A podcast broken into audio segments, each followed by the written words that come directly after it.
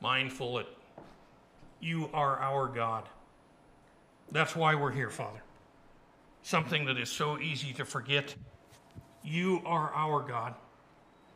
I pray that you would speak to our lives, you would speak to our hearts, you would speak to our minds, Father, and we would hear and we would apply, Father. We don't want this to be an academic exercise. We want it to be a life changing event, Father. I pray you would make it just that. In Jesus' precious name. Amen.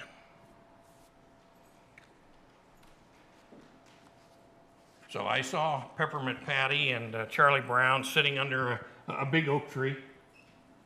Their backs resting up against the oak tree. And Peppermint Patty asked Charlie Brown, What do you think love is, Chuck? Charlie Brown says, Well, years ago, my dad owned a black 1934 two door sedan. Peppermint Patty says, what, What's that got to do with love? He says, uh, uh, Charlie Brown says, Well, this is what he told me. There was this really cute girl, see? She used to go for rides with him in his car, and whenever he'd call for her, he would always hold the door open for her, and she'd get in, and he'd close the door, and he'd walk around the back of the car and go to open his car. But she would reach over and push down the button and lock him out.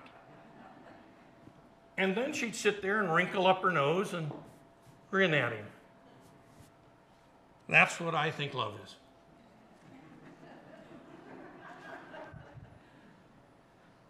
Peppermint Patty, perplexed, says, uh, Sometimes I wonder about you, Chuck. This may be any number of people's response to John and, and what he's been teaching about love. And maybe they're even saying, ah, Sometimes I wonder about you, John. But John wants you and me to know love.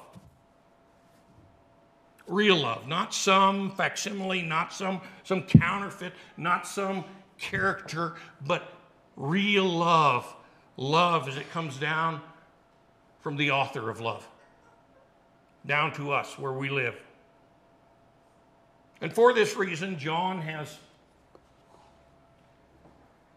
he spent over half of this letter teaching us about what love is. It was, it was the point of topic at the outset of chapter 3. How great is the Father, how great is the love the Father has lavished on us that we should be called children of God. And that is what we are. And then down in verse 16, he says, By this we know love, that he laid down his life for us. A little further down, verse 23. And this is his commandment that we believe in the name of his Son, Jesus Christ, and love one another just as he has commanded us.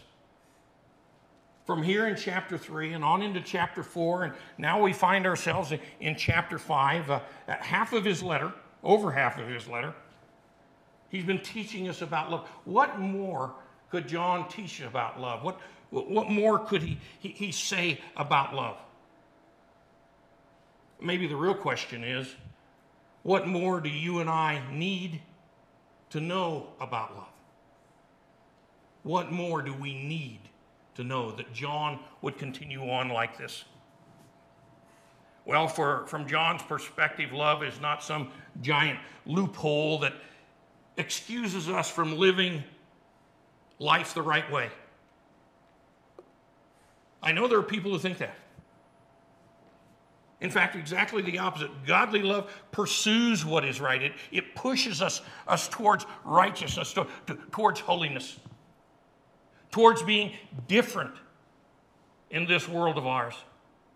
That said, many of us see God's love as that, that loophole. God's love, His, His grace is an, an open license for us to uh, live however we want, to, to, to uh, behave in whatever manner we want, to believe whatever we want, to, to take on life as it suits us, regardless what's right and wrong. Someone has compiled what are seemingly contradictory statements. They, they start out saying one thing and wind up really somewhere else. Uh, somebody said a bus station is where a train stops, is where a bus stops. A, a train station is where a train stops. My desk is a workstation.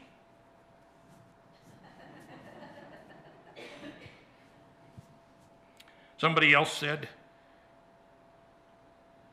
and I don't want you to write this down, Kathy.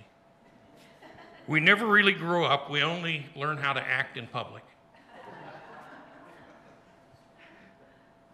Did you know that you don't need a parachute to skydive?